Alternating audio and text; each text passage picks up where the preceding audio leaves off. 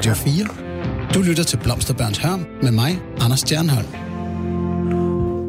Og velkommen til Blomsterbørns Hørm, et samfundskritisk debatprogram, hvor vi måler og vejer hippietidens idéer, for at finde de af dem, vi fortsat kan bruge i dag og i fremtiden til at gøre vores verden fredeligere, kærligere og federe. Og i dag skal det igen handle om mad. Vi skal tale om sundhedsaspektet ved at spise vegansk eller blot mere plantebaseret. Er det bedre for mennesker at undlade at spise kød, og er mælk så frygteligt? Dagens udsendelse er anden del af vores blik på hippiernes madkultur, som jo var meget plantebaseret. Vi diskuterede for 14 dage siden de klimapolitiske og dyreetiske aspekter af veganisme. Dengang talte vi med Joachim B. Olsen, Karl Valentin fra SF og Tobe Bæk, som er mangeårig vegetar. Du kan sagtens følge med i den her debat, selvom du ikke har hørt den seneste. Men hvis du vil høre den udsendelse, kan du også finde den som podcast, der hvor du hører podcast. Den her gang dykker vi altså hardcore ned i de sundhedsmæssige spørgsmål omkring det at spise plantebaseret, vegetarisk eller vegansk. Og vi dykker også lige ned i, hvad forskellen på de tre er. Og så vil vi prøve at undgå at kaste for meget rundt i studiet med undersøgelser og peer reviews, og i stedet se, om vi kan holde debatten på et niveau, hvor lægemænd som jeg stadig kan og vil følge med. Og en snydagtig måde at gøre det nemmere på, det er ved at få det hele til at handle om mig. Jeg er 39 år gammel nu, og er blevet flasket op med kød dagligt. Aftensmad i mit barndomshjem var varm, og der var kød i. Indtil for fem år siden spiste jeg faktisk gerne 300 gram dyr om dagen, og indtog ganske meget mælk derudover. Men i dag stræber jeg hen imod en plantebaseret kost, og PT er på det stadie, hvor der nærmest ikke er animalske produkter i mit køleskab, men når jeg er ude, spiser jeg, hvad der kommer på bordet. Jeg er en ud af de 39 procent af danskerne, der har skåret ned i sit kødforbrug de sidste fem år. Og tendensen er vist, at vi bliver flere og flere. Men mange af os har det også, som jeg har det.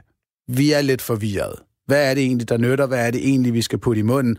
Er det fornuftigt af mig helt at fjerne de animalske produkter fra tallerkenen? Vil havremælken, plantefarsen og peanutbutteren hjælpe mig med at holde min midaldrende krop ved lige? Når jeg ser de nyeste dokumentarer om veganske topatleter, bliver jeg motiveret til at losse den sidste liter flødeis ud over altanen og tage armbøjninger. Men sekundet efter det mangler jeg jo så noget at snakke til den næste dokumentar. Og så hjælper det heldigvis at kigge på en af de mange hjemmesider, der maner veganernes argumenter til jorden – men så kommer der en ny plantemadsdokumentar, og så ender det med, at min mave slår knuder i frustration over, om jeg overhovedet bør spise noget som helst. Derfor vender jeg i dag de her sundhedsmæssige aspekter ved at spise plantebaseret. Sammen med Rune Christoffer Dragsdal, generalsekretær i Dansk Vegetarisk Forening. Velkommen til, Rune. Tak skal du have, Anders. Og Anders Nedergaard, biokemiker, humanbiolog, biolog, og du har en Ph.D. i muskelbiologi for Københavns Universitet. Og så havde du det program på Radio 477, der hed Fitness MK, og som nu udkommer som selvstændig podcast. Ja. Og du, der lytter med derude, er selvfølgelig også velkommen i den her debat, uanset hvad du putter i munden. Du skal bare sende en sms til 1424 med dit input. Skriv R4, lav et mellemrum, og fortæl os, om du for eksempel bekymrer dig ved at omlægge kosten til noget mere plantebaseret. Radio 4 taler med Danmark. Men lad os starte med lige at få nogle af de her øh, begreber og holdninger på plads. Øh, og lidt usædvanligt for et debatprogram. Så lad os starte med noget af det, vi er enige om. Øh, så hvis jeg stiller sådan et spørgsmål her. Er det bedst for dyrene at undlade at spise dem? Hvad mener du så, Rune Christoffer?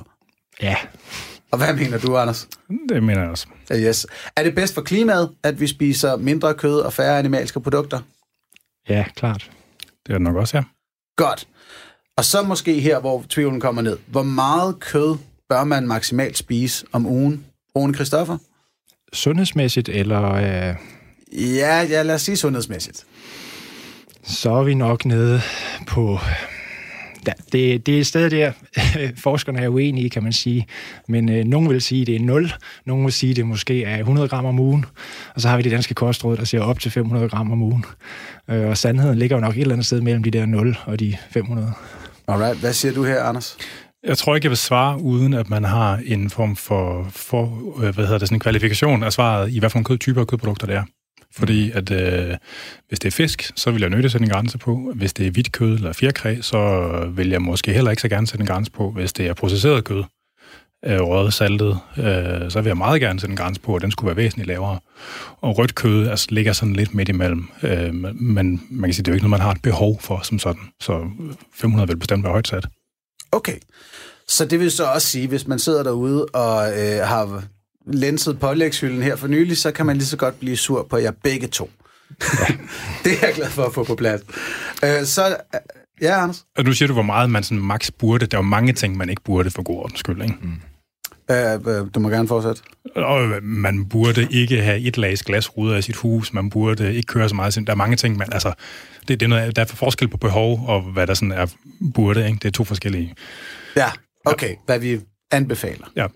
Yes, så lad os også lige få på plads, øh, nu hvor at der både er veganer, vegetar, flexitar, pesketar, mm. og så det her begreb plantebaseret. Vil du lige hjælpe os, Rune Christoffer? Hvad skal man forstå ved plantebaseret? Skal jeg nøjes med at forklare plantebaseret, eller må jeg også lige tage de andre ord meget kort? Jeg gør det på et minut. Et minut. Stærkt. I 1847 så opstod ordet vegetarisk. Og vegetar og vegetarisk, det er at leve af planteføde, men det kan være suppleret med øh, mælkeprodukter og æg. Der var fra starten af to retninger. Nogen, der kun spiste planter, og nogen, der supplerede med mælkeprodukter og æg. Så 100 år senere, i 1944, så bryder veganerne ud. Ordet veganer opstår. Det er faktisk ikke defineret ved, hvad du spiser, det er defineret ved at undgå så vidt muligt øh, bidrage til udnyttelse af dyr. Så det vil også øh, undgå at gå med læder ja, og alt sådan noget der? og øh, alle cirkus. Øh, der, der er mange ting, man vil undgå fra et vegansk perspektiv. Men det, der samtidig er sket, er, at med tiden så er veganer og vegansk også blevet et deskriptivt ord. Altså et ord, vi bruger til at betegne en person, der så kun spiser planter. Og der er så den her tvetydighed, altså også i veganer. Nogle, det ligger historisk som en erklæret dyreetisk holdning, men i dag er det også en betegnelse, man vil bruge om en person, der kun lever af planter. Og så øh, oven i det, så har vi så flexitar. Det er lidt mere fleksibelt ord, øhm, men ideen i det er stadig, at det er en person, der lever overvejende af planter, men er til spiser noget animalsk, som altså både kan være mælk, æg og kød. Og endelig så er der plantebaseret. Det har en sundhedsvidenskabelig oprindelse. Det er egentlig opstået i USA øh, blandt forskere som en beskrivelse af, hvad er en sund kost ifølge videnskaben. Og en plantebaseret kost, det er en kost, der overvejende primært består af mest muligt uforarbejdede hele planter af forskellige art, altså bælfrugter, korn, grøntsager, frugt, nødder og kerner. Ja. Og så kan det også være suppleret med små mængder animalske fødevarer. Det kan også både være med kød, mælk og æg. Så en plantebaseret kost kan både være 100% planter, men den kan også have lidt animalske fødevarer. Det er det historiske ophav, fordi det var sundhedsvidenskabeligt. Men i dag, så ser vi også ordet plantebaseret brugt på alle mulige fødevarer, der slet ikke behøver at være sunde. Så ja. der er også en tvetydighed i ordet plantebaseret. Ja, det er en enorm gummiparagraf, den her. Ja. Det, det er jo meget frustrerende. Øh, Anders? Der er, jo, der er jo enormt mange, altså, der, der er jo en masse mennesker, der sådan, uh, reagerer meget stærkt på begrebet veganer. Altså, fordi det er ligesom sådan, så, og det er sådan politisk, der er sådan noget identitetspolitik gennem det også. Man ser det sådan meget, der, er jo lavet, det var jo den her The Game Changers uh, dokumentar, du hentydede til, ikke? der undgår de jo meget bevidst, tror jeg, at sige veganer, og siger hele tiden plantebaseret, på trods af resten af holdet, indholdet i dokumentaren i virkeligheden inviterer til, altså en, en hvad kan man sige, vegansk, som i den kostmønster, deskriptiv forstand, ikke? Og, så der er også noget omkring det, ikke? Ja, men, så... men, men det, som ordet plantebaseret kan, er, at det kan jo, det inviterer det tager udgangspunkt i, hvad alle mennesker spiser, men, øh, men, men med et fokus på, at der er mange, der egentlig kan blive enige om, at vi skal spise mange planter. Det kan både veganerne, vegetarerne, flexitarerne og en hel del andre, og de fleste sundhedsforskere i verden blive enige om, at en rigtig god idé at spise rigtig mange planter. Det kan man Men så efterlader det en elastik. Det efterlader en elastik imellem, om der så er lidt animalsk eller ikke. Og det er det, der gør begrebet lidt, lidt smart. Men det er jo også, du kan sige, at det er retorisk strategisk, men det er jo også det er jo inkluderende. Og det er jo positivt. Jo, jo, jo, jo. Ja. Ja, men lad os prøve så øh, at se, om vi kan tale så meget som muligt udenom de her begreber, øh, især når de er så, så gummiagtige, og så se, om vi kan gøre især mig klogere på, hvad bør jeg egentlig gøre øh, med min kost for, for min egen skyld. Øh, men til at starte med, så er, er, er der jo lidt en, en forbillede måske i dig, Rune Kristoffer. Øh, du er vi havde din mor i studiet for 14 dage siden, Tove Bæk, som fortalte, at hun havde øh, levet vegetarisk mere eller mindre i 50 år. Mm. Altså også på det tidspunkt, hvor det var rigtig svært at gøre det. Der var øh, tider, hvor den hed råkost tre gange om dagen. Mm. Øh, og så har hun begyndt at spise fisk en gang imellem, og sådan noget, når hun er ude. Øh, hvordan lever du selv? Hvad spiser du? Altså, jeg øh, har aldrig i mit liv spist kød, eller heller ikke fugl eller fisk. Altså, men øh, jeg vokser op med, man kan sige, øh, mælkeprodukter og æg i, i moderate mængder, og det vil sige væsentligt mindre, end, end hvad man ellers er vant til i Danmark. Nu spoler jeg lige tilbage, fordi øh, det lyder vildt fascinerende. Ja. Har du aldrig nogensinde smagt det? Nej. Ikke den mindste lille bid bacon? Nej, det har jeg ikke. Når jeg, når jeg tøver, så er det fordi, jeg har engang fået serveret sådan en bønnesuppe i Mexico, hvor jeg havde spurgt ind flere gange, hvad der var i. Og så sagde tjeneren, at der var en lille smule bacon i, og i det øjeblik havde det i munden, den der bønnesuppe, men det spyttede jeg så ud igen der. Så jeg vil sige, at jeg, kunne ikke, jeg ved ikke, om jeg kunne smage, om der var bacon i eller ej. Så jeg kender jo duften af bacon, ja. ikke? Altså så på den måde har jeg jo en idé om smagen, kan du sige, via duften. Hvor, men hvorfor, jeg har aldrig spist det, nej. Hvorfor spyttede du det lige frem ud? Det var fordi, at jeg har aldrig spist det. Jeg følte ikke, det var, det havde jeg jo ikke lyst til. Altså for mig er det, for mig, med den måde, jeg, mm. det jeg spiser, har spist hele mit liv, der er det ikke naturligt for mig og, og min krop, kan man sige, at, at spise, spise kød. Altså, og, og det her, det er lidt uden for debatten, nu er det bare, fordi jeg er vildt fascineret. Mm. Men vil det sige, hvis, hvis du ser nogen sidde og gnaske en stor bøf eller et eller andet, så kan du godt føle en lille smule vemmelse, eller hvordan det, håndterer du det? Sådan følte jeg det, da jeg var, da jeg var yngre.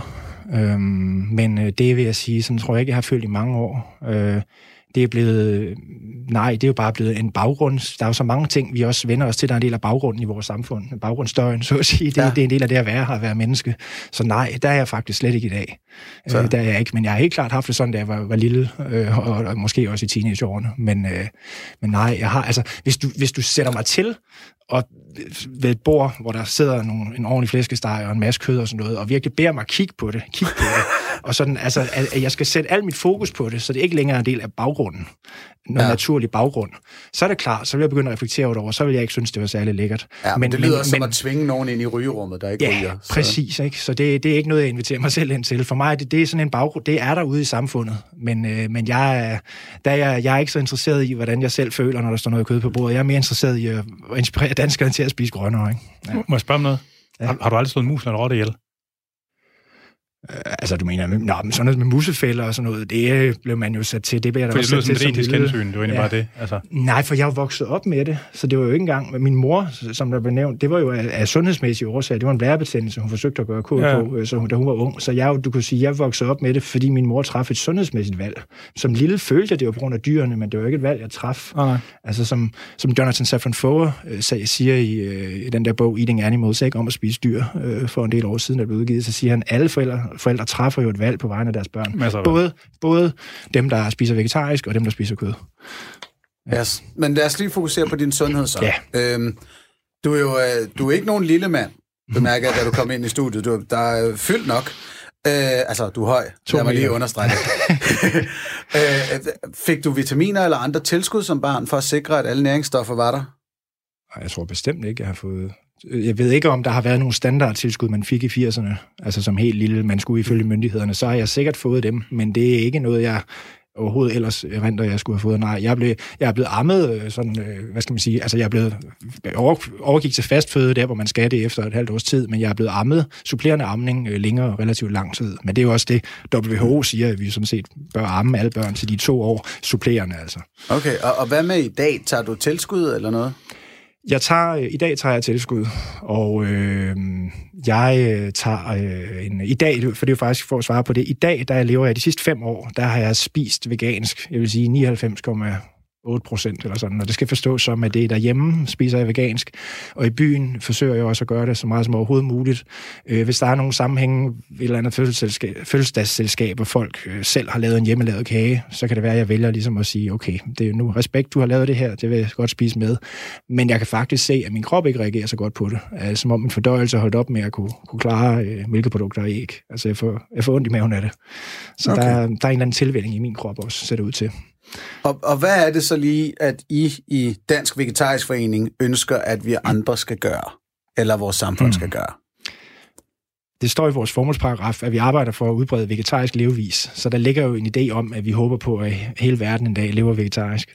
Men der står også, at vi arbejder for at reducere forbruget af animalske produkter, så vi er også pragmatiske. Og øh, selv for mig er det en nøglemålsætning at sige, at de næste 30 år, der er det hammerne vigtigt for kloden, for sundheden og for dyrene, hvis vi bare kan få, få hele verden med på en 80% reduktion. Hvis vi kan nå det i min levetid, så er jeg fandme glad. Øh, og mm. så tænker jeg, at diskussionen om de der sidste 20 procent, den må folk tage, og det, det kan godt være, at det ikke bliver i min levetid. Måske gør det, men, men så, det, så, det, så jeg har det sådan, ja, jeg står på mål for ideen om, at vi en dag ikke længere spiser kød som mennesker, men også ud fra, at det i sidste ende også vil være dyretisk valg, folk må træffe de sidste 20 procent.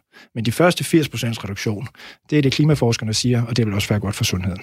Står jeg, står jeg på. Radio 4 taler med Danmark. Og så for at understrege endnu en gang, øh, nu hvor vi diskuterer øh, plantebaseret kost, vi kigger ikke så meget på det dyreetiske og det klimamæssige i dag. I dag fokuserer vi på sundheden. Er det godt for os mennesker at spise mindre kød? Og hvis vi kigger på, hvad der slår os ihjel, så er der sådan noget som hjertekarsygdom. Over 12.000 danskere om året dør på grund af hjertekarsygdom, og det bliver sandsynligvis også min måde at dø på. Både min far og min morfar døde af hjerteproblemer, og jeg ved fra min sygdomshistorie, at mit hjerte er lidt skvatagtigt. Det, det kører ikke øh, for fuld gear i, i hjertekarsystemet i Andersmanden. Øhm, så noget, jeg jo bekymrer mig om og går og overvejer, det er, vil det give mig flere leveår at spise rent plantebaseret, Rune Kristoffer?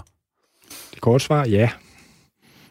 Simpelthen. Og, og hvad... Med stor sandsynlighed forstået sådan, at stati- jeg kan ikke love dig, lige præcis du lever længere, men statistisk set, i forhold til øh, en gennemsnitsdansk kost i dag, så vil det helt sikkert give dig flere leveår. Hvis du spiser meget, meget lidt kød i dag, så kan jeg ikke love dig, det giver dig flere leveår. Godt. Hvad, og Anders, det her det er også noget, du, du forsker i. Bør jeg holde mig helt fra kødet, eller hvad kan jeg spise og stadig ikke belaste mit skvatagtige hjerte? Øh, jeg, jeg forsker jo ikke mere, og jeg har aldrig forsket oh, ja. lige præcis det der, men jeg arbejder meget med videnskabelig litteratur. Øh, du, nu sagde du, nu, ja, nu, stop mig, hvis det bliver for studieagtigt, ikke? det er orden. Når man taler om sundhedseffekter af kostemner øh, emner og kostmønstre, så baserer det sig på to typer af forskning. Den ene type af forskning, det er det, altså det, er det observationelle, hvor man ikke blander sig i folks adfærd, adfærd, men hvor man kigger i, hvordan indtag af gulerødder for eksempel hænger sammen med forekomst af dødsfald og sygdom. Øh, øh og så det er jo, der følger man 100.000 vis, millionvis af mennesker. Øh, og den form for forskning, den har det grundlæggende problem, at den kan ikke sige noget om årsagssammenhæng. Den kan kun ligesom sige noget om korrelationer, og den kan måske pege på en årsagssammenhæng. Mm. Øh, den anden type af forskning, det er interventionsforskning, hvor man får fat, fat på folk og siger, man, du gør sådan, og du gør sådan, og så kigger man på, hvordan det går dem bagefter. Mm. Problemet er, at man kan bare ikke lave de studier så lang tid, man venter på, at folk dør eller får en sygdom. Det ville altså være dejligt, hvis man kunne. Måske kan man i Kina, det ved jeg ikke, men altså, så kigger man, så, så kigger man på nogle biomarkører. Det vil lige sige, det er ikke officielt et forslag her fra Blomsterbørns nej, nej. Der findes nogle ganske få, man har kørt så lang tid. Altså, men, øh, men problemet er, at så kigger man på sådan nogle biomarkører, kolesteroltal, triglycerider og sådan noget, ikke? Og, og så laver man en tolkning på, hvad de her hvad de her biomarkører betyder. Ikke? Og, og det har også sin egen problemer. Nu, der har været, jeg vil tro, vi kommer til at snakke om noget med det, der hedder lipidhypotesen senere, om hvad man tror, at kolesteroltal betyder, LDL-kolesterol specifikt, ikke? Øh, som er noget, der er i gang med at ændre sig nu. Og derfor, der, der, man, der har man tolket en stigning i LDL-kolesterol som noget, der altid er skidt. Og, og det er noget, som man nok er ved at ændre holdning til nu. Så, og det, det er gerne sådan, at, at for at man kan sige, at et fødeemne eller et kostmønster eller en eller anden adfærd skal være sund eller usund, så skal der være overensstemmelse mellem det, man ser i interventionsforskningen og i den observationelle forskning. Giver det mening? Ja. Godt. Så når, når, man, når, man så, når man så samler sammen på det, Øh, så, så, fordi man kan jo...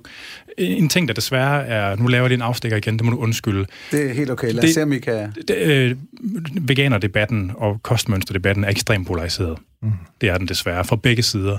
Og et af problemerne er, at vi mennesker vi er ekstremt sensitive over for det, der hedder confirmation bias. Så hvis man har en holdning i forvejen, så bliver man meget mere tilbøjelig til at tro på argumenter, der er for den indmodning. Og hvis man i virkeligheden er ude efter at sandhedsvurdere mere objektivt, så skal man i virkeligheden lede efter argumenter mod ens holdning, end for ens holdning. Mm. Og i den her polariserede debat, der ser man ekstremt mange mennesker, der er meget til falds for confirmation bias. Så man kan, og problemet er, når der er noget, der er undersøgt 30 øh, gange eller 50 gange, så alle de svar, der er fundet, de vil ikke få et kontinuum. Mm. Og nogle af dem, de vil sige, det er pisse godt, og nogle vil sige, at det er mm. pisse skidt. Så derfor så kan man altid finde et svar, der passer til ens standpunkt, og det er, det er problematisk. Yes. Hvor det relevante, det er jo, hvad er gennemsnitssvaret? Og det har man gjort for flere af de her ting. Og det er sat ud til et gennemsnitssvaret for, øh, der er lavet metaanalyser over sådan nogle af de her øh, øh hvad hedder det, befolkningsstudier for vegansk kost. De siger, at der er en, det, det tyder på, at der er en lille fordel på det, der kaldes all-cause mortalitet, samlet dødelighed, men den er ikke så stor, den er signifikant. Hvis man kigger specifikt på kredsløbsdødelighed, så er forskellen signifikant. Mm. Så Godt. der er nok, den, efter alt at dømme, en lille gevinst, mm. men den er ja, lille, ikke? men hvis du kigger mm. specifikt på kredsløbssygdommen, så er der, nok, så er der noget at komme efter, der i hvert fald er signifikant. Alright, og der var du inde på i her i starten, at der er det nogle særlige kødtyper, der måske er værre end andre.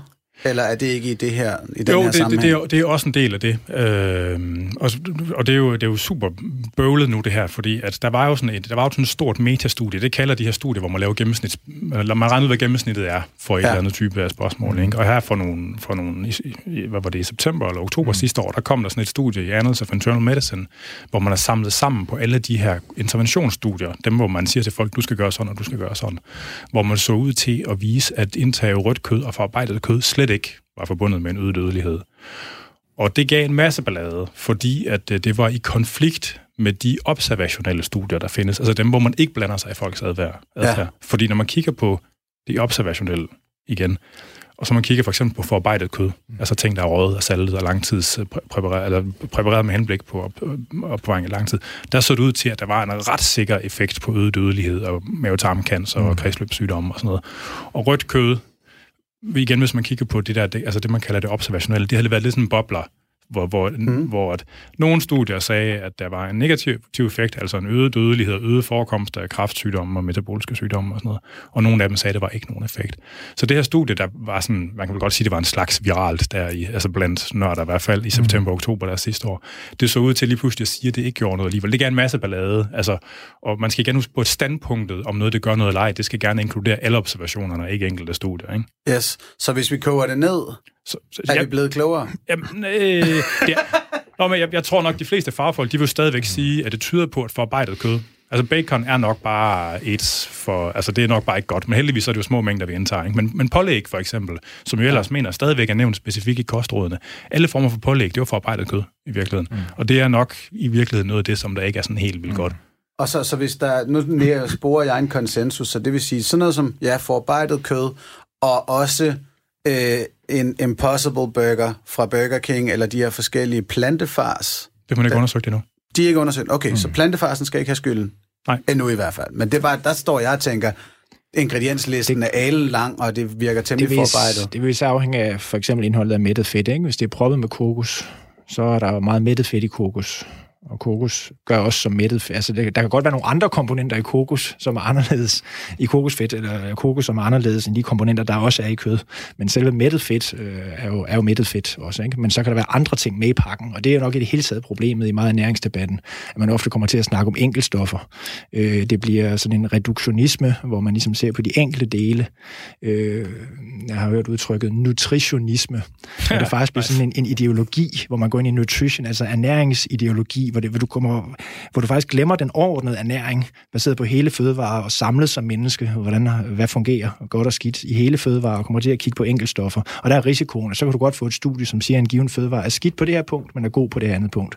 Der har vi jo brug for at se på, på hele fødevarer, men ikke bare det, hele kostformer. Ikke? Altså, og, og der synes vi jo, det, det er jo, jeg er jo enig med Anders, tror jeg, hvad det angår. Altså, det er, det er jo hammersvært at lave det der studie, der, der, der, der kan det hele, hvor du kan isolere alle mulige faktorer og kan have folk par, sende dem op til Mars, mens du studerer dem, og de må ikke lave andet imens. Altså, det, det er utrolig svært. Øh, vi, vi tror selv, at, at altså, der, der er det der det største studie, man har i verden af vegetarer, det er de her adventiststudier, øh, hvor man følger ca. 50.000 vegetarer og ca. 50.000 kødspisere i årtier. Som og, lever derudover relativt ens. Ja, de, de øh, ryger og drikker ret let, og dyrker gennem, gennemsnitligt mere motion, end, og har også en højere uddannelse end gennemsnittet i USA. Og fordi du har så mange af dem, vi har ikke andre der studier, der kan det. De studier, de er ret konsistente i at vise fordele. Øh, problemet er jo, men vi er samtidig vant til, at, der er, at vi skal forholde os til alle studier, og alle studier har noget i deres ret. Men og, så, så bliver det, og så bliver det en slags metodisk diskussion. Man kan sige, vi, vi siger, det er for pokker relevant at se på, hvor har vi muligheden for at gøre det, som ellers er meget ja, vanskeligt, og isolere en det masse, om... et, et kæmpestort antal ja. vegetarer fra et kæmpestort antal kødspisere. Det er simpelthen det... svært, fordi der er så få grupper i verden, som, som ellers minder om hinanden, hvor du kan gøre det. Ja, og det, det lyder som om, at vi i de her adventiststudier har en mulighed for, at der, er, der er vel teknisk en lille smule overlap mellem observering og intervention, fordi vi har to store grupper af mennesker, der ud over deres kost lever ret ens. Og Anders, du markerede det, de blev nævnt, fordi hvis vi prøver at koncentrere os om lidt om, hvad kan vi bruge det til?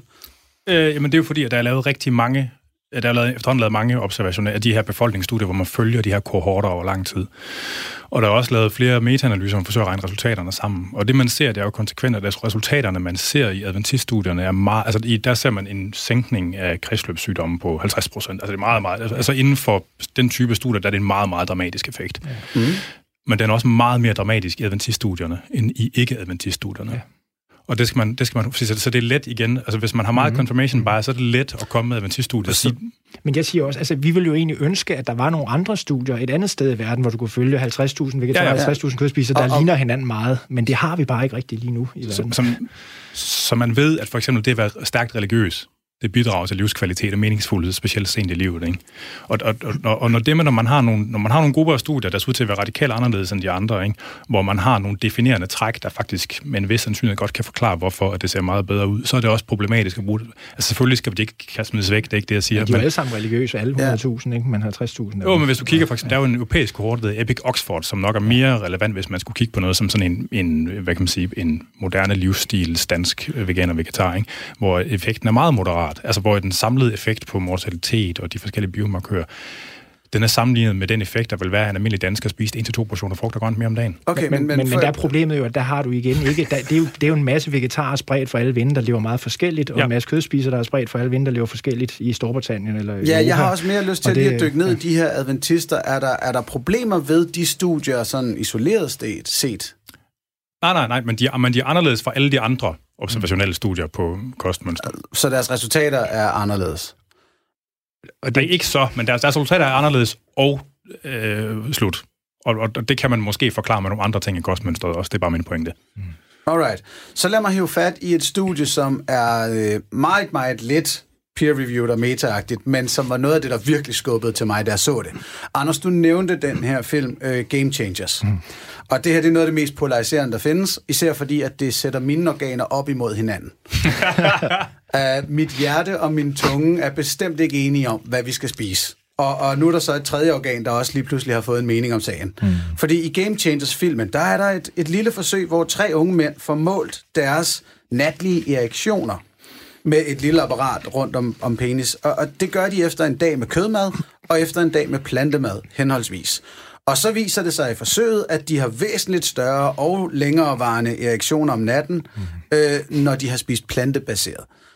Og, og da jeg så det, der var jeg sådan helt... øh, og, og, og jeg mener det her, det handler mest om mit hjerte. Det er det svære organ i den her sammenhæng. Øh, kan det virkelig passe, at, at blodomløbet bliver så meget bedre efter en enkelt dag? Anders, du får lov at starte. Ja, da jeg så det der, der sad jeg og ledte efter studier, hvor man har testet det der, for jeg vidste, at nu kommer der 50 spørgsmål på Messenger om det der, ikke? og jeg kan ikke finde nogen. Mm. Altså ved i råden, hvis man har rejsningsproblemer, så er den en af de hyppigste kilder, hvis ikke det er psykogent, øh, fordi man har man bimser ud omkring det, altså ikke, den, når ikke den er så er det kredsløbsproblemer. Mm-hmm. Øh, og et af rådene til folk, der har øh, rejsningsproblemer, det er jo også at få kontrol over eventuelle kredsløbssygdomme og vægetabe sig, og hvis man spiser meget mættet fedt og sådan noget, så, så få styr på det også. Mm. Men der er ikke nogen, der tester det der specifikt. Mm. Jeg, så, så da jeg så ikke kunne finde nogen, der specifikt tester det der, så sad jeg og kiggede på størrelsesordenen af de her effekter, de har på øh, varigheden af rejsninger. Fordi det er noget, der findes, øh, det findes litteratur på for andre typer af ting, man kan gøre. Mm. Og jeg vil sige, at den her størrelsesorden af effekter, de har, den er større som jeg lige kunne se det i hvert fald, det er jo ikke sådan fuldstændig sammenligneligt, end det, man vil have, er at bruge Cialis. Altså det her, det, det, det nye Viagra, ikke? Ja. Og det synes jeg lugter en lille smule. Mm. Det har jeg svært ved at tro på. Og Rune, du sidder bare og griner. Uh... Jamen, det er, det er jo den scene, som folk husker bedst fra den film, ikke? Øh, og det er jo, øh, det er jo, man skal sige, den læge, som laver det eksperiment øh, i Game Changers med, øh, med, med reaktion, med, med både omkredsen og, og vejheden øh, i løbet af natten. Altså, det er jo en, øh, det er den, den ledende urolog fra den amerikanske lægeforening. Så, som man kan sige, det er jo en mand, en anerkendt læge, der repræsenterer sit fag, altså den førende øh, penisekspert fra den amerikanske lægeforening, vælger at gøre sig til talsmand, eller vælger at sige, nu prøver vi at lave det her eksperiment. Og det synes jeg jo socialt giver det en credibility. Han går også ind og forklarer det. Altså, øh, altså man kan sige, den, den biokemiske forklaring bag det øh, vil jo være den her, men det synes jeg også, du, du nævnte. Ikke? Altså, hvis man skal forklare det, så er det ud fra den her idé om, at det mættede fedt går ind og laver ballade i, i kredsløbet, kan du sige. Ikke? Så der er mindre flow i kredsløbet, og derfor ja, så er der mindre, ja. mindre, mindre at komme efter dernede. Ikke? Så, så, så, øh, så det, det er jo argumentet bag det. Men samtidig så siger han jo også bagefter, at det er jo bare, det er ikke et videnskabeligt eksperiment. Vi har bare lavet det, men det er interessant. Altså det, det er det, han siger. Og det synes jeg, man skal, hvis man skal være færdig med filmen, sige, han tager det forbehold og siger, det er jo interessant det her. Vi kan godt forklare det biokemisk, men der er ikke studier, der viser, der er ikke lavet videnskabelige studier af det, nej. Men man kunne forestille sig efter øh, den store publicity, at så er det til at finde frivillige til det her forsøg, hvis vi skal finde ud af, om det er vejen. Men der skal du også krydse med andre effekter. Det kan jo også være, øh, hvis jeg nu faktisk skal være øh, kritisk den anden vej, det kan være, at de var så begejstrede over den nye smagsoplevelse ved det plantebaserede måltid, at det har sat gang i hele, i hele sansapparatet, eller hvad fanden ved jeg. Altså det med, hvis du skal lave sådan en eller anden, hvis du skal krydse for det, så skal de faktisk ikke vide, hvad de har spist til hvad for et måltid ideelt set. Ikke? Det, og man skal mange nok til at efterlyse, ikke? Ja. ja. Øh, øh, så det er stadigvæk det her med, min sundhed og mennesker som mig øh, rundt omkring i Danmark, øh, skal vi være øh, bange for, for, for kødet? Altså, mm. hvad kan vi sige med sikkerhed omkring hjertekarsygdomme, omkring øh, mættet fedt, forhøjet blodtryk og kolesterolen? Altså, nu, altså, du siger jo, at I har hjertesygdomme i familien. Jeg ja. vil sige, det om du, om du på grund af den genetiske baggrund vil have en særlig beskyttelse, afhænger nok af, hvad for en type af hjertesygdom det er, I har. Fordi det, så den type hjertesygdom, som det at spise mindre kød og flere grøntsager beskytter mod i særdeleshed, det er jo sådan noget, øh, altså det er jo blodpropper i hjertet og sådan noget. Hvis nu er det, I har en, og, og, og, hvis, hvis det, I har i familien, det er kardiomyopatier, altså, sådan, altså for eksempel sygdom i hjertemusklen, som ikke er relateret til det, så er det ikke sikkert, at der, der er den samme ja. grad af beskyttelse. Ikke? Men, og, og, det ved jeg så ikke, om du Jamen, ved. det er blodpropper. Okay, jamen, så, er den, så er den nok, det er nok, der vil der være den mest udtalte effekt i virkeligheden. Alright. Men så lad os springe til, til noget andet, sådan lidt mindre dramatisk. Radio 4 taler med Danmark. Fordi det er jo også et, et spørgsmål om ernæring, det her. I det daglige mere end mm. bare at, at leve længe, så vil jeg også gerne leve godt. Og man kan ikke leve af brød alene. Uh, jeg er 39 år og er uh, single, og når jeg tager ned i fitteren og trækker i nogle kabler for at få fredagsguns, inden jeg skal ud i byen og bage på nogle alt for unge damer, så kræver det jo nogle proteiner at få den indsats til at nytte. Og her bliver man igen som lægemand dybt forvirret, fordi pludselig er der forskel på proteiner, og der jamres op om manglende aminosyre i planterne, og så ser jeg igen en dokumentarfilm, og så er der super trænede veganske atleter, der står og flexer musklerne. Mm. Øhm, det, det er igen forvirrende. Senest jeg var i en, en fitnessbutik for at købe noget vegansk proteinpulver, forklarede ekspedienten mig, at de mælkebaserede pulver havde en bedre kvalitet af proteiner. Har han ret i det? Hvem har lyst til at starte? Jeg vil gerne skyde på den, det er ikke sådan. Er, du, du er simpelthen nødt til at holde op. Jeg kan slet ikke rumme det der fitteren. Jeg vil knække sammen, hver gang du siger det. Det er for meget. Man tager ned og træner, eller man tager i træningscenter. Nå, er det Sorry. for 90-agtigt? Jeg, jeg ved det ikke. Nej, jeg ved det ikke. Eller op i fitten, eller... Nej, så... Nå. Nej, det, Nej. det er ikke der. øhm, Øh, men det er jo et interessant spørgsmål, og det er faktisk, i virkeligheden så er det ikke undersøgt helt vildt godt. Øh, der er flere ting i det. Den første ting, det er, at man, når man taler om proteinkvalitet, så handler det om en mængden af de nogle bestemte aminosyre, der er i fødevaren, og hvor, og hvor stor en del af dem man kan optage. Og det er rigtigt nok, at som gennemsnitsbetragtning, hvis du kigger på tværs af de animalske fødevarer, så er der en højere mængde af de essentielle aminosyre, og der er generelt set også, vi optager en større fraktion af dem. Det er rigtigt nok. Men det er ikke det samme som, at det er et problem.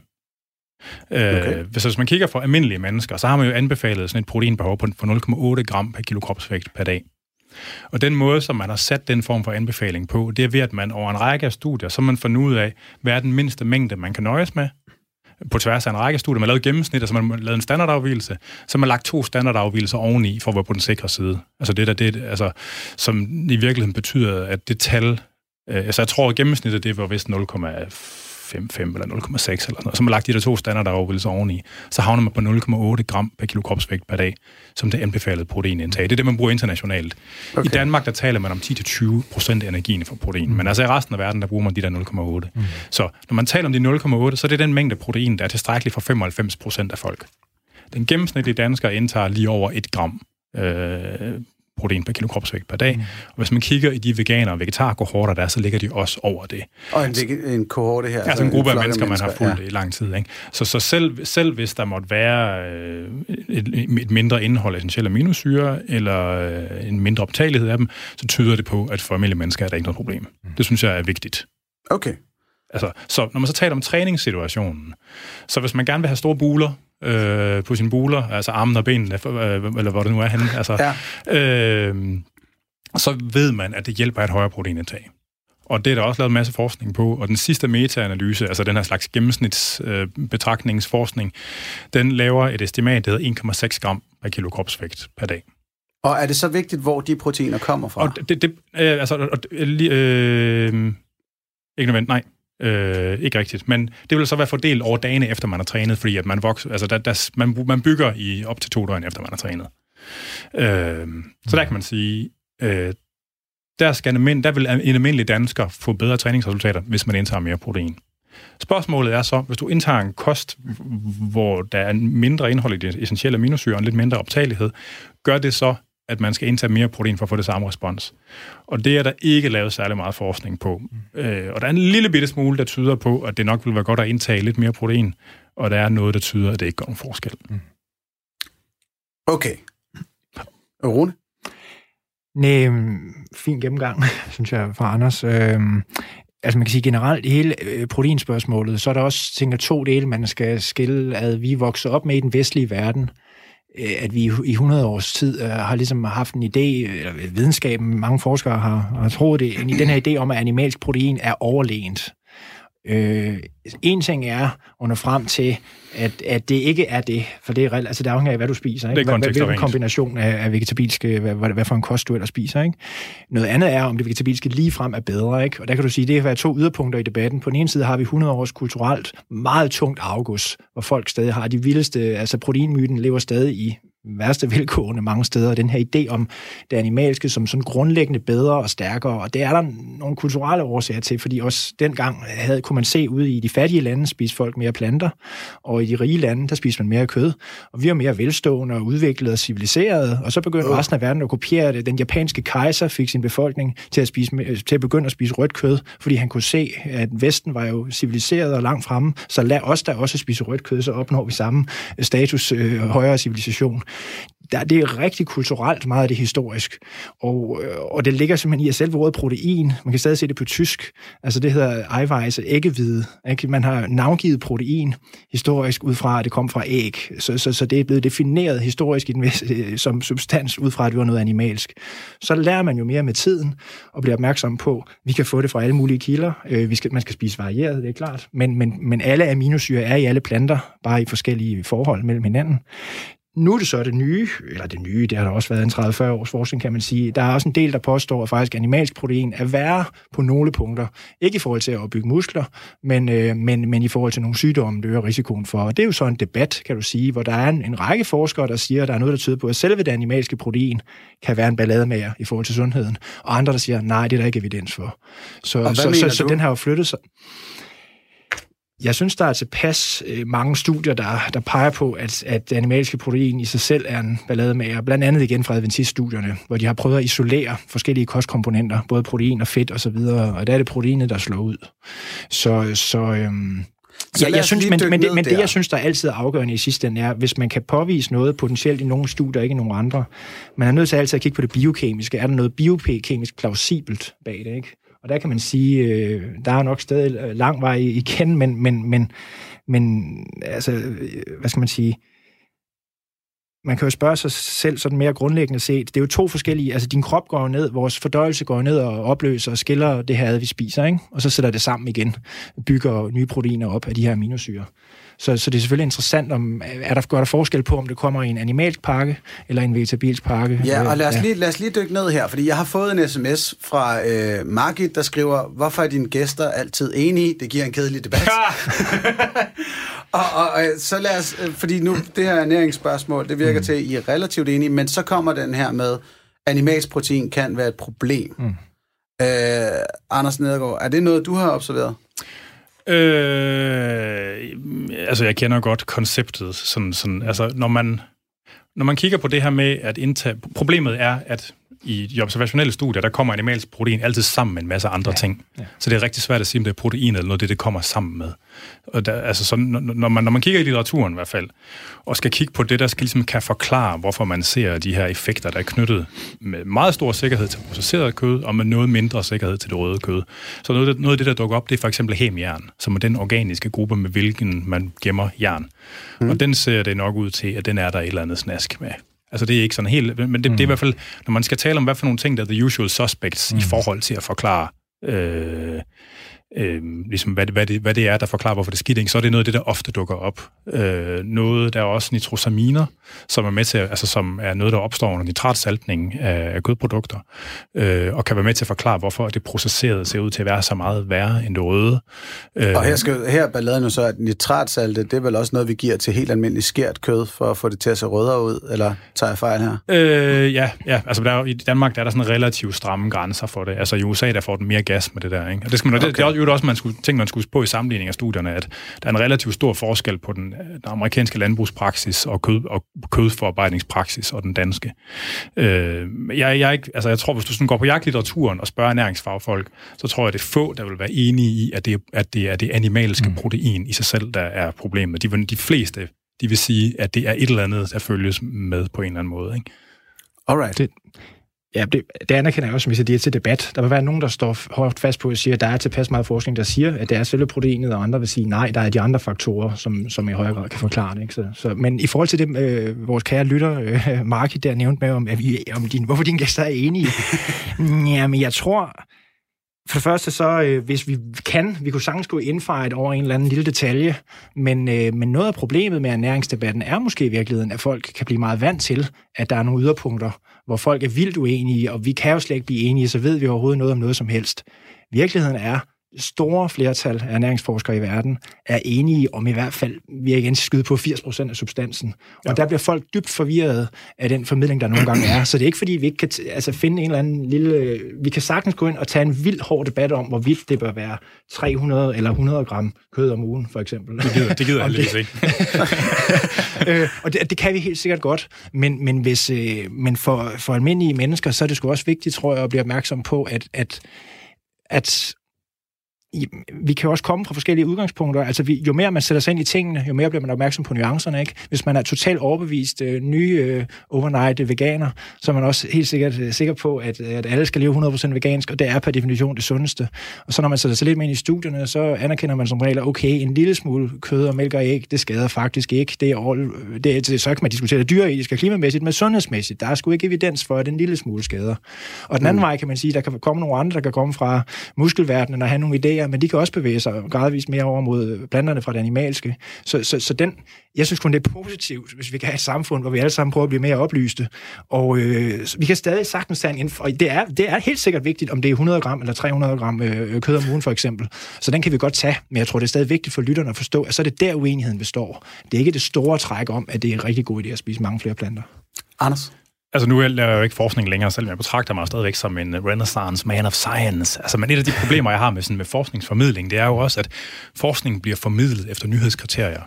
Så jo mere, den, jo mere noget det er i konflikt eller i kontrast til en eller anden konsensus, jo større sandsynlighed er der for, at det bliver delt. Ikke?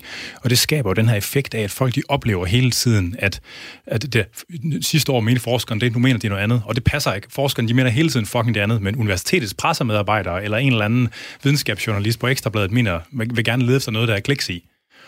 Og dem, der får skraldet, dem, der skal tage det der skrald, det er jo videnskabsfolkene for det i virkeligheden. Ikke? Altså, så bliver de opfattet som en gruppe, der har lavet, tro, lavere troværdighed, mm. fordi der er nogle journalister, der sidder og går, går ud, og fordi de, gerne, fordi de jagter kliks. Ikke?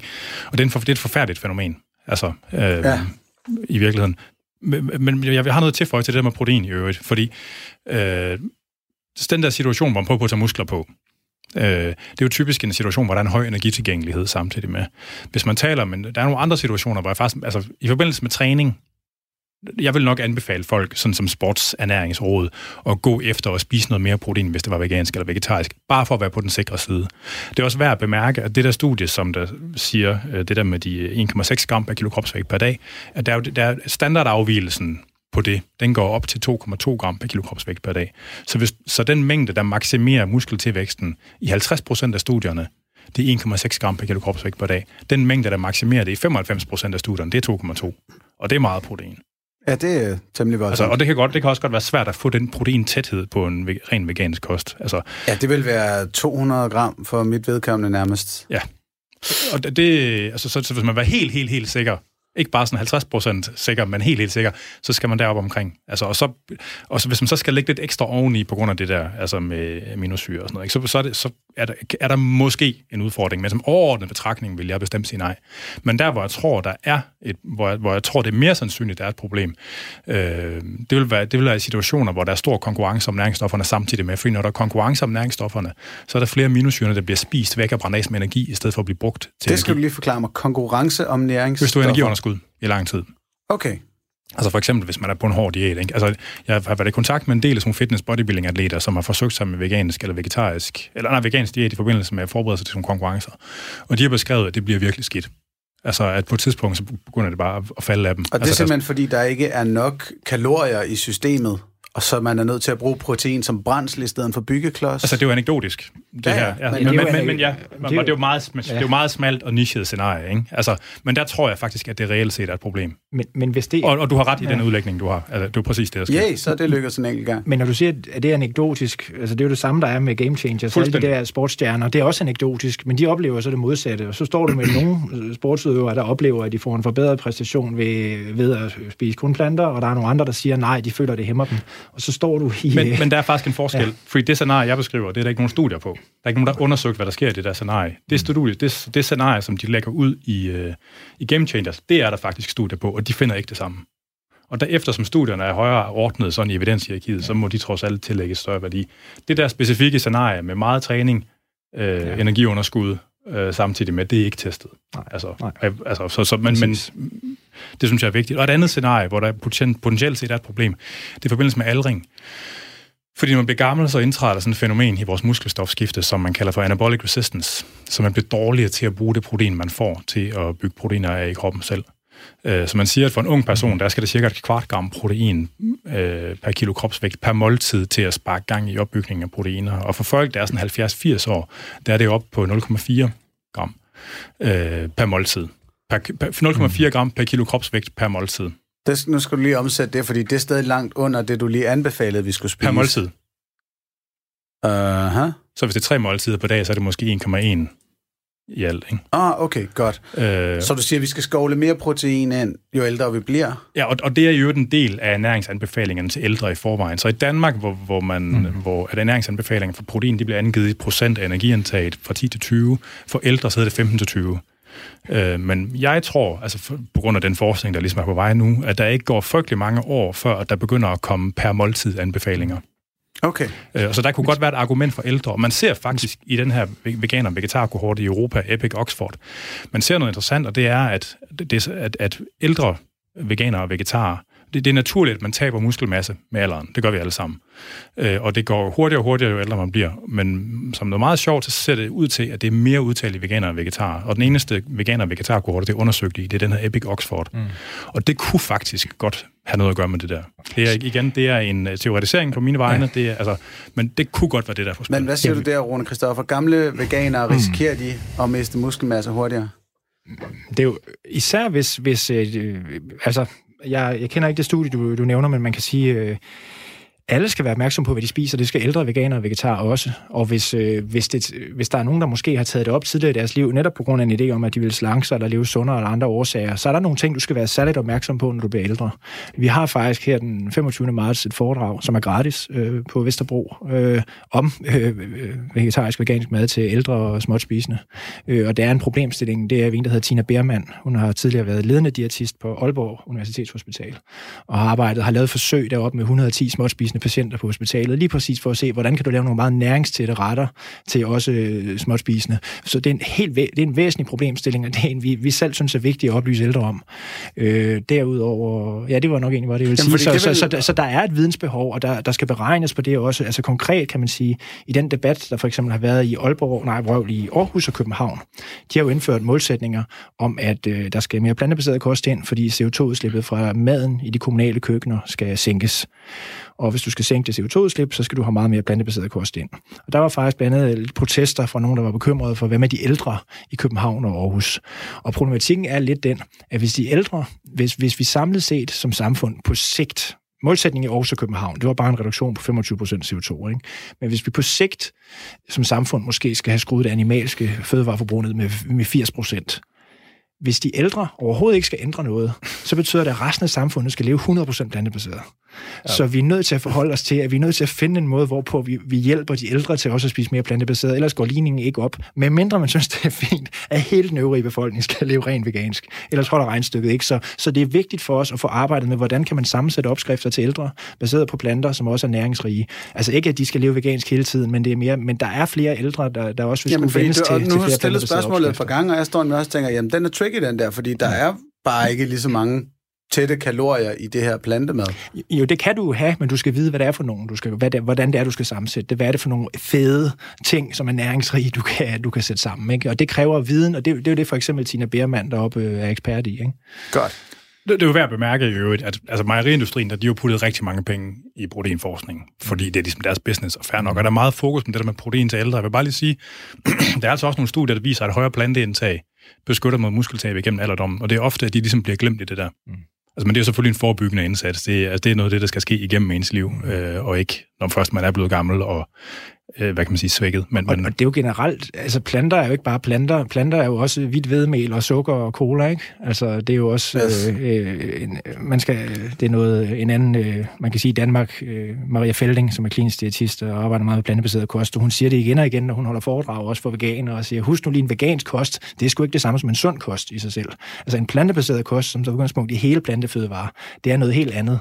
Altså tahin, som er lavet af hele sesamfrø, det er sundere end et eller andet andet, øh, en eller anden fødevareprodukt, der er splittet fuldstændig ad, hvor du ikke får alle næringsstofferne med. Og så den opdragelse gælder jo os alle sammen, uanset om vi lever vegansk, vegetarisk eller flexitarisk, at, at vi skal være opmærksomme på at spise varieret og sundt, at, øh, uanset hvor lidt eller hvor meget kød man spiser. Ikke? Godt. Øh, nu skulle jeg lige, fordi jeg, jeg, jeg har en lille stemme i mit baghoved, der er sådan lidt, nej, hvor er vi enige lige nu. Det er godt jeg kan nok. godt komme ting, vi er uenige om, hvis det er. Her på faldrebet. Velkommen med det. øh, hele den her mættet fedt ting. Nu har der været bragt op et par gange. Altså, øh, så det opstod som lipidhypotesen tilbage i, jamen det ved jeg Nu ikke. skal vi lige have den helt ned. Mættet fedt kontra umættet fedt. Ja, altså så mæ- mættet fedt har et dårligt rep. Altså som om, at det er det, der fører til kredsløbssygdom. Og det startede i virkeligheden tilbage i 70'erne, baseret på en del af de her store amerikanske øh, Og, og befolkningsstudier. der er det så, at mættet fedt, det er især i animalsk kød Yes, og æg og mælk. og i mælk. Og du var inde på, øh, Rune, Kan være i kokos, for eksempel. at, at, at den kokosmælk, jeg bruger i mine smoothies, Ja. Men, mættet, men mættet fedt er heller ikke bare mættet fedt. Det er så der, hvor det bliver ekstra fucked up. Ikke? Men, men, men øh, så i forlængelse af det, der opstod, det her, der hedder lipidhypotesen. Ikke? Og lipidhypotesen, den foreskriver, hvis du har et højt indhold af mættet fedt, og, og måske også kolesterol i kosten, så fører det til en stigning af det her LDL-kolesterol, af det dårlige kolesterol, den biomarkør i blodet, og så får man, øh, så får man blodpropper. Og det er sådan ligesom den, og, og, og, øh, og det er jo sådan en, lipidhypotesen, den tilslutter meget store dele af det veganske miljø sig fuldstændig ukritisk. Altså den er de bare med på. Og man ser... Øh, og, og Men de det sen- er Harvard og Oxford, og myndighederne er jo alle i verden sådan set også med på. Jo, så- men man kan sige, at de senere år har der været en, dre- en, dre- en ren vidensk- ernæringsvidenskabelig en drift væk fra ligesom at sluge den lige så råt. Ej, men ikke Øh, mere Arne Astrup og nogle enkelte andre, der, der sådan Nej, har det, det er det i ikke opposition. Det er også. American Journal of uh, Nutrition, altså American, hvad hedder det, Society of Nutrition og sådan. Altså, så det er rigtigt nok, at de her organisationer, der laver standpunkter, de er jo stadigvæk, altså deres standpunkter reflekterer det stadigvæk. Okay, så eksperter er uenige. Hvad er Nej, men der, der, der, der er en drift på vej væk fra at acceptere, acceptere ligesom, at mættet fedt per definition er skidt. Og man kan se også, hvis, vi tager, hvis man tager på en ernæringsvidenskabelig konference, altså kardiologer, de, de lægevidenskabelige kardiologiske selskaber, altså dem, der beskæftiger sig med hjerte- og kredsløbssygdomme, øh, de er jo helt 100% med på den her også ja. stadigvæk. Ikke? Øh, Og det er fordi, at mættet fedt går ned og laver ballade. Vi, altså vores blodkar, øh, der er jo det her endotelcellerne, hedder det, som er sådan nogle celler, der ligesom forer, ligger på indersiden af vores, øh, vores blodåre, ikke? Øh, og de sørger for et godt kredsløb. Og der er det så den gamle hypotese, eller, men, men som der stadig er meget bred konsensus om, vil jeg stadig stå fast på, det er, at det her mættede fedt går ned og, og ødelægger på, på tiden, altså sætter sig fast, generer for skabt øh, ballade, så at sige. På mange forskellige dansk. måder i virkeligheden. Ja, blandt Ja. andet med de her endotelceller, som, som ellers ligger... Og det, man så kan se omvendt, er jo, at, at for eksempel øh, rødbede og spinat og andre ting, øh, det, der er, nitro, det er omdannet til nitrogenoxid, som går ind og styrker de her endoteleceller. Så det, så det er jo klart, måske kan du have et højt indtag af, mættet, indtag af mættet fedt, hvis du spiser utrolig meget mad, som er rigt på nitrat, som bliver omdannet til nitrogenoxid, og så opvejer de så hinanden. kan gøre det. Men det mangler vi igen ordentlige studier af. Ja. Ja. Nå, Men, men pointen er, at ren, altså ernærings, hvis, du, hvis du snakker med ernæringsvidenskabsfolk i forhold til kardiologer, ernæringsvidenskabsfolk, de vil jo sige, at kardiologerne de lever tilbage i 90'erne eller 80'erne, og, og de ikke længere er, er med på den her Og længere. kardiologerne vil sige, at det er os, der ved mest om det. Ja, det selvfølgelig gør om det, det. Men, men, det er også der, men, men det er også et eller andet med, at det er lækkert at kunne kigge på et tal, der hedder LDL, så man kan give noget medicin, man ved, der virker på, og så kører den egentlig derudad. Ikke? Og, og der er bare det der med, det er det med den måde at forklare det på, at det passer ikke med den, med den tilsvarende forskning for mange af de fødevarer, der findes. For eksempel for mælkeprodukter. Hvis du kigger på de studier for mælkeprodukter, så ser det ikke ud til, at mælkeprodukter det er skidt. Langt de fleste studier siger, at det, altså det, det er trivielt, at der er nogle fødevarer, der gør noget dårligt et sted, og noget godt et andet sted. Men samlet set, så siger de fleste studier, at mælk, det gør ikke rigtig noget. Der er nogen, der siger, at det gør noget skidt, og nogen, der siger, at det gør noget godt. Men derfor er vi nødt til at se på hele kosten i sidste ende. Jo, jo, Hvad folk samlet set spiser frem for på de enkelte fødevarer. Men det der med LDL, det bliver lidt reduk- reduktionistisk, og det er ikke, det er ikke nødvendigvis bekræftet af det, der kigger på de enkelte fødeemner. Og her bliver jeg desværre nødt til at afbryde jer. Hvor er det typisk? Det er altid til sidst i her sker. Men det var altså Blomsterbørns Havn for den her gang, hvor vi fik diskuteret de sundhedsmæssige aspekter af at leve mere plantebaseret. I redaktionen er det Bjarke Stenter og Rasmus Søgaard Thomsen, og tusind tak til mine gæster, Anders Nedergaard og Rune Kristoffer Dragsdal.